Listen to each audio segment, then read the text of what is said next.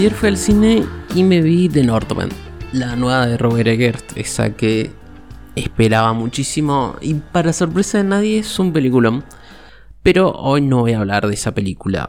Hoy voy a hablar de otra película que se estrenó que hace unas dos semanas, casi tres, ponele, que es X de T-West, que tuvo pasos por cines en ciertos lugares del mundo, lo que es Argentina ni en pedo, y pasó algo que vienen pasando muchísimo últimamente con muchas películas que aparecen siempre por torrent o que se estrenan por streaming. Y es que el hype los primeros días es altísimo, por lo menos en redes sociales, en todo lo que es film Twitter, pero se desinfla de una manera muy rápida. O sea, la, la caída es rapidísimo también. Así como sube, baja para que venga otra nueva película la semana que viene y eh, se van turnando. Y es algo que es medio un bajón. O sea, que se estrene por algún servicio de streaming y que aparezca en torrent está piola porque, bueno, mucha gente la puede ver, eh, puede acceder a la película. Pero por el otro lado está que las películas no duran nada, básicamente, porque la semana que viene va a salir otra. Aunque esta está buenísima, verdad, y hay mucha gente que la considera de los mejores del año, porque es así. Pero es increíble lo que se desinfló, siendo que todo el mundo decía que era la mejor del año. Y ahora, dos semanas después, ya casi ni se habla. Que es algo, a ver, es algo que pasa. No todas las películas son licorice pizza. O sea, lo que causó esa película eh, fue un montón en realidad. Porque también ayudó que se estrenó en cine. Entonces, como que se mantuvo las primeras semanas. Y ahí al toque salió en lo que es en Torrent. Entonces eh, ahí también eh, mucha más gente la vio y se siguió hablando de lo linda que es, porque es un peliculón también. Pero muy pocas películas sobrepasan esa barrera de que se siga hablando. Vamos a ver si al final del año se sigue hablando de X como se habló ahora. Em, pero bueno, ya hablando un poco más de la peli, no voy a explicar de qué va, pero bueno, los flacos van a grabar una porno a una cabaña de unos viejitos los viejitos los cagan matando. Es básicamente un slasher, pero que rompe un par de reglas y para mí está buenísimo. O sea, eh, que se tome esas libertades el chabón.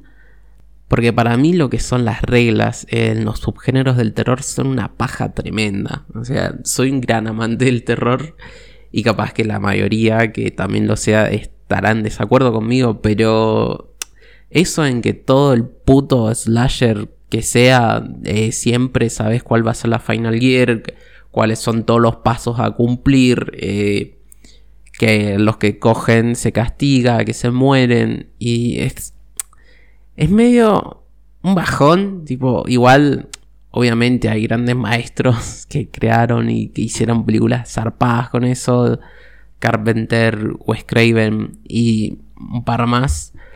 Eh, pero nada. Está bien. Lo que importa en una película no es el final, no es el plot, por así decirlo, sino el cómo se llega. Pero de vez en cuando que sea rompete unas reglitas. Por eso creo que también se habló bastante de lo que es de X. Porque tenía ese plus. Además que está muy buena. Además de que el montaje. El montaje me gustó muchísimo.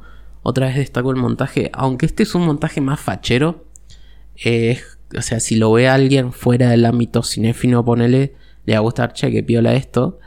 Eh, pero a la vez eh, ayuda a la narración, no se queda simplemente en lo estético, que queda bien, sino que ayuda bastante a contar la historia. Y además, eh, la peli está, muy bien, tiene mucha sangre, que se agradece, tiene, tiene unas secuencias muy buenas. Y no tenía ni idea de que la flaca esta hacía del papel de la chica y, y de la viejita que además tiene una escena post créditos. Eso creo que en las versiones que nos podemos descargar en torrent no está.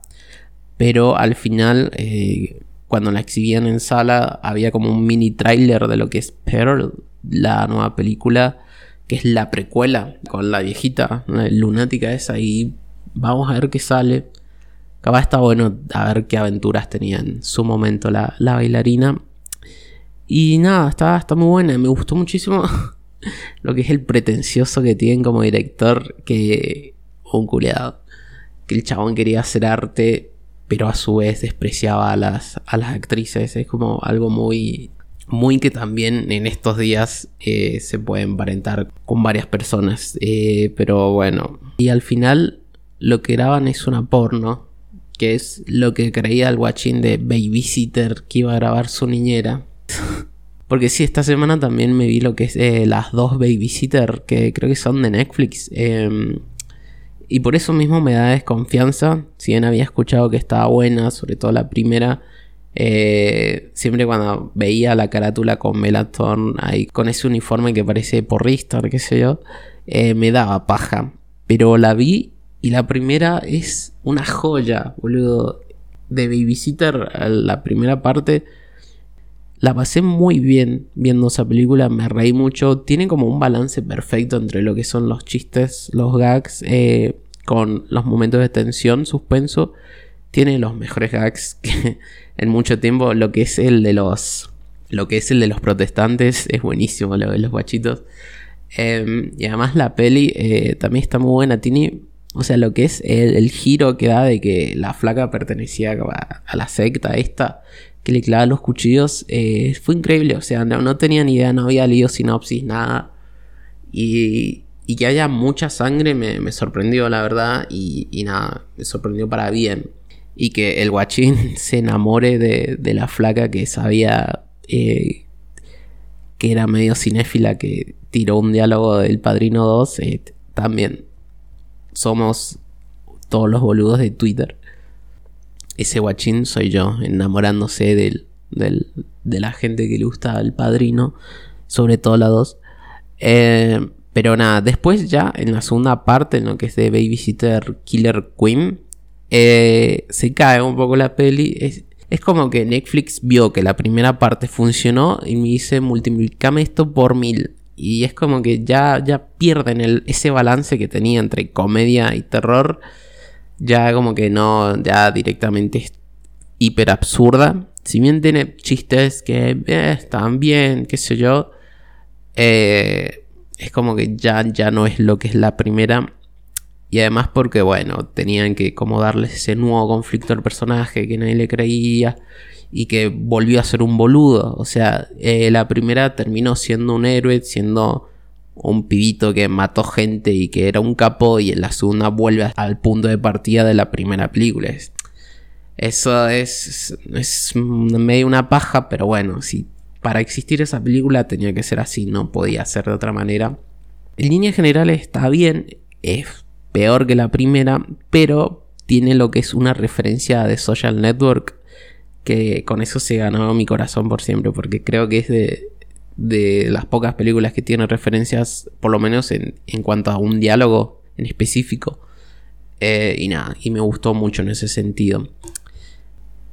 Y por otra parte, eh, dejando un poco la comedia de lado, me vi una película de terror que es eh, lo más mala leche que viene muchísimo tiempo. O sea, todo en esta película es una mierda, tipo, está mal.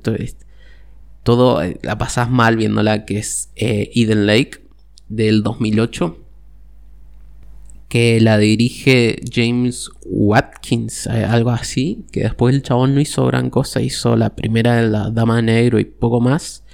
Pero esta película, uff, esta película, boludo, es, un montón para ver. Es, eh, si no la viste, bueno, no sé, adelantate unos minutitos o, ya, o anda a verla ya. Porque, boludo, no puede ser que esté todo tan, tan mal en esta peli. O sea, Primero, a ver, si empezamos, el chabón, tipo, habían miles de lugares más bonitos para ir a pedirle casamiento a tu mujer. Eso nos da una gran enseñanza que no vayas a un lago, no seas pelotudo. Em, y cuando aparecen esta banda de adolescentes, que encima el, líder es el guachín de la segunda generación de skins, que ya ese personaje lo odié. Igual creo que después, o sea, solo me vi un par de capítulos de esa. Después supuestamente tiene como un arco y que no es tan malo, qué sé yo. Pero bueno, en esta película es una mierda. Eh, así que ya desde el minuto uno en la película lo, lo cagué odiando al chabón. Y volviendo, cuando ven a los adolescentes, eh, yo pensaba que ellos iban a ser parte también de las víctimas, no los victimarios. Y eso un montón. O sea, ya que, que los malos sean adolescentes, Es, es un montón. O sea, en esta película ya el malo no es lo que es un tipo con una motosierra ni un bicho deforme, sino adolescentes. Igual está muy bien porque ¿qué es más terrorífico que adolescentes? O sea, un grupo de adolescentes sí eh, puede llegar a meter miedo de noche en un lago y con un perro. Encima si le mataste al perro y hermano, abrazos no te iban a dar. Después el chabón va, se muere desangrado. O sea, un bajón ni siquiera tuvo como una muerte más digna, ¿no? Eh, no, se murió ahí solo. Eh, y también lo que es una paja es que todos los personajes, todos los guachines que se arrepienten, mueren. O sea, los mata la mina. Y es como que. qué bajón, o sea, eh, toda persona que se arrepintió muere. Después todos los que seguían siendo malos siguen vivos. Para que después la mina vaya y después de pasar las mil y una en el bosque ese de mierda, eh, caiga una casa y sea la casa que donde están haciendo una fiesta a los padres y los pibitos. Nada, boludo, tipo, dame un final más amigable, por lo menos, no sé, cortámelo a cuando choca el poste y listo, terminame la peli. Y ahí está bueno como, como te das cuenta que los hijos son un reflejo de los padres. Está el abusivo, está el mala leche, está el que es medio un cagón, pero que en realidad tiene dos dedos de frente y piensa, che, esto capaz que está mal lo que estamos haciendo. Eh, pero nada, por encubrir al hijo, eh, después matan a la rubia, boludo. Yo cuando estaba en el baño en la mina se tendría que haber pegado un tiro, o sea, se tendría que haber suicidado. Pero bueno, eh, no pensó que el mundo podía ser un lugar mejor y, no, claramente James no, nos enseñó que el mundo es una mierda y más los pueblitos cerca de lagos. Así que eh, no vayan al sur. Enseñanza. Pero bueno, eso es un poco de las películas que, que, he estado viendo últimamente. O sea que vi un par de terror y dije, bueno, vamos a hablar un peli de terror. Y acá hablamos quería decir, em, también vi que acá en Argentina se estrenó lo que es una película uruguaya de terror donde aparecen zombies, que es eh, Virus 32, que es una película que la dirige Gustavo Hernández, la verdad no, lo conozco, y protagonizado en el Hendler, que esa tiene pinta está buena. Eh, he leído un par de que está buena y vamos, a ver, voy, voy a ir a tratar de verla. Y otra película con Daniel Hendler, eh, con virus, eh, matanza, zombies y boludeces en Argentina, eh, que está buena, es Fase 7, que es de Nicolás Goldberg. que esta está buenísima, esta me la vi en lo que es en la pandemia, justo ahí en ese momento. Y la verdad está, está muy bien. Además tiene comedia, aparece lo que es Yayo y, y la rompe el chabón. Eh, y esta está en gratis en Cinear Play, así que cualquiera la pueden en cualquier momento. Y sé que hay un par de personas que me escuchan de, otros países, entonces creería que, que, una VPN se pueden meter, tipo, ponen un correo. O sea, es tan simple como poner un correo y ya hay un catálogo de películas argentinas allá adentro muy bueno. Así que aprovechen, o sea, toda persona debería utilizar Cinear Play. También hay estrenos que por 90 pesos puedes verlo, o sea que no te compras ni un alfajor por 90 pesos. Así que nada, ahí podemos bancar un poco la industria nacional que, últimamente está, están pasando cosas muy nefastas, pero esperemos que se pueda solucionar pronto con que se ponga delante del link a alguien que realmente quiera al cine y no alguien que simplemente le quiera dar plata a sus amigos para que hagan cero espectadores. Em, pero bueno, el cine nacional hay que cuidarlo porque es lo único que tenemos. Ni siquiera tenemos cinemateca. o sea, este país en cuanto a cultura eh, es un negativo completo. Pero bueno, eso es más o menos todo lo que quería decir esta semana. No sé, seguramente el próximo hable un poquitito más de, la de Robert Eggers y alguna otra más. Porque como dije en el podcast pasado, tenéis que ir a ver esa película al cine. O sea, es impresionante cómo se ve. Es, es una locura. Hermosa. Una locura. Entonces, nada, anda al cine y bueno. Ah, también hay otras más para ver qué onda. Así que nada, esto fue más o menos el segundo capítulo de Pasternak. qué sé yo, seguime en Twitter, arroba fincheriame y nada, nos vemos.